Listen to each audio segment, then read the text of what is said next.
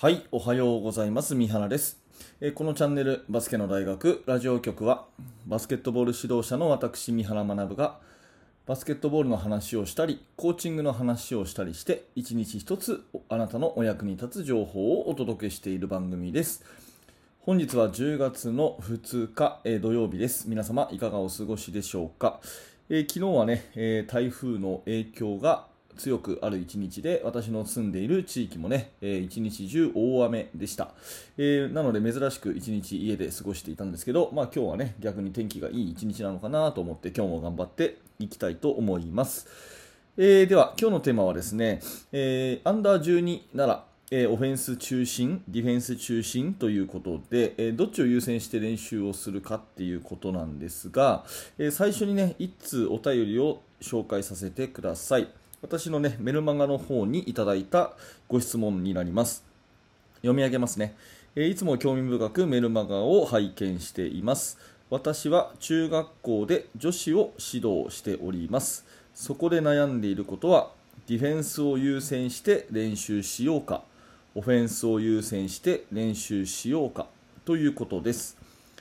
オフェンスの練習をしながらディフェンス役の意識を高める。逆もまた可能なことだとは思うのですがどうしてもどっちつかずになるような気がしています。ぜひ先生のご意見をお聞かせいただければと思います。よろしくお願いいたします。というね、えーご質問いただきました。ありがとうございます。はい、えー、とこの方にはねメールを返信させていただいたんですが、えー非常に興味深いというかあのいい質問だなと思ってですね私も真剣に考えるきっかけをいただきましたので、えーこのラジオでも共有したいと思うんですね。うんとまあこの方の、ね、質問者さんの学校はおそらく中学校女子を教えてますということなんですが、え中学校だからアンダー15ってことだと思うんですけど、まあ、その初心者いわゆる、ね、初めてバスケットボールをやる子が多いといううんそういう、まあ、イメージで私は答えさせてもらったんですね。でまあ、アンダー12、小学生であれば、まあ、なおさらね、初めてバスケットやるっていう子が多いわけですよね。で、そういう子たちに向けてのチームだったら、これはもう絶対にオフェンス中心にするべきだなっていうふうに私は思います。うん、で、えーだんだんだんだんと年齢がこう上がれば上がるほど、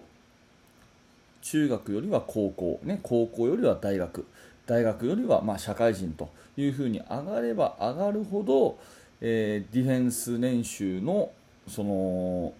重要性っていうかな、えー優先度が高まっていくっていうそういう感じだと思うんですよね。うんまあ、よくいろんな指導者によって言われることはですねやっぱり勝つにはディフェンスだと、うん、ディフェンスの方が重要だとディフェンスっていうのはオフェンスと違ってこう好調不調の波がないしね。練習したことがそのまま試合でこう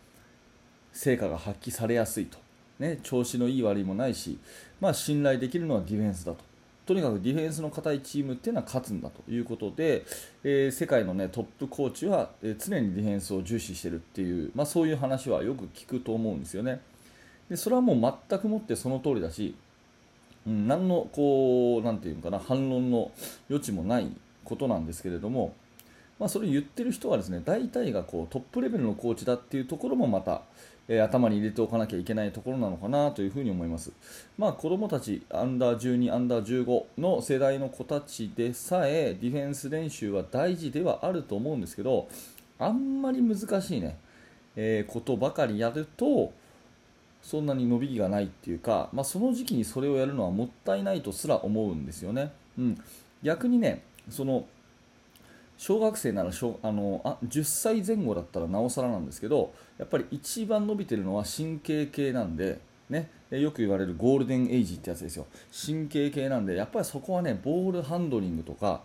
コーディネーショントレーニングコーディネーションっていうのはいわゆるしあの運動神経のトレーニングね、うん、ボールを2つ持ってドリブルをしたりとかなんかそういう、まあ、コーディネーション ドリルってありますでしょ？そういうやつをやったりとか、うん、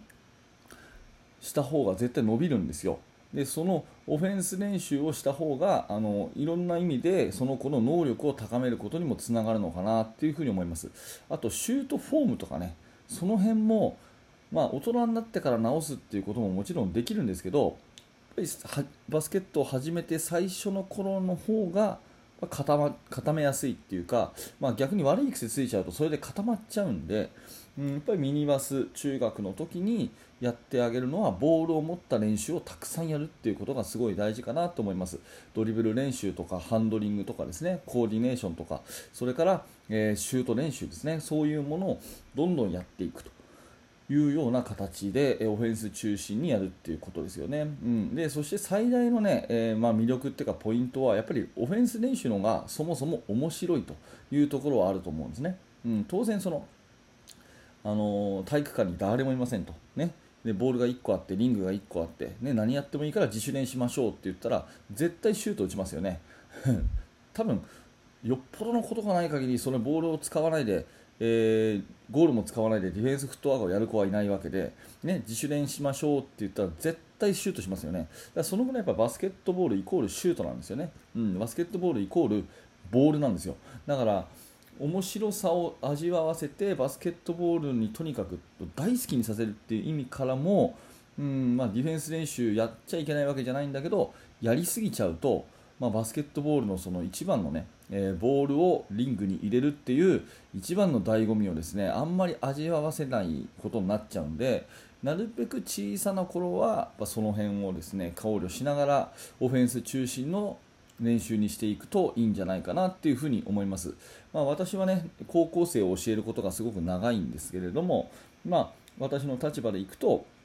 ちょうどこう半分ずつぐらいうん、オフェンスとディフェンスが重要性っていうものがあの中学からね高校になるとちょっとこう戦術的な部分を入れていってバスケットボールのまた違った面白さをこう味わわせるそんな年代だと思って指導してるんですがその手前の段階だったら単純なバスケットボールの面白さっていうのをやっぱり味わわせるべきだしで高校生以上のね大学以上だったらぱりその戦術を駆使して勝つためのバスケットっていうことを考えていくってなると当然ディフェンス重視になったりね、うん、そういうチェンジングディフェンスをしたりとかねプレスディフェンスをしたりとかそういうことになってきたりすると思うんですが、えー、まあ、そういうなグラデーションっていうのかな、うん、年代によってやっぱやっていくことが違うよっていう意味の一つの目安として年齢が小さければ習熟度が低ければオフェンス重視、ね、習熟度が高くて年齢が高ければ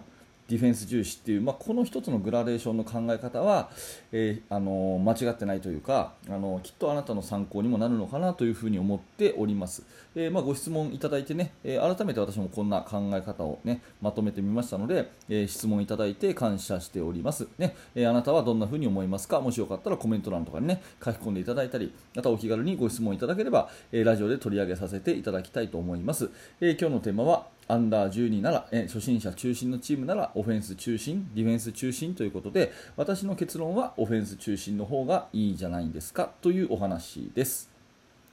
はい、ありがとうございました。えー、この番組はいつもこういった形でバスケットボールの話を毎朝しております。えー、どちらかというと指導者の方向けにね、話をさせていただきますので、指導者の方のお役に立てばなというふうに思ってお届けしています。えー、もし面白かった、興味が持てたという方は、え YouTube のチャンネル登録、並びにポッドキャストのフォローをよろしくお願いいたします。えそして現在ですね、指導者の方向けに無料のメルマガ講座をやっております。チーム作りについていろいろなノウハウ、そして最初の1通目で練習メニューの作り方というですね、えー、そこでしか見られない、えー、限定の動画をプレゼントしておりますので、えー、もし興味のある方は説明欄のリンクから覗いてみてください。はい、ありがとうございました。三原学でした。それではまた。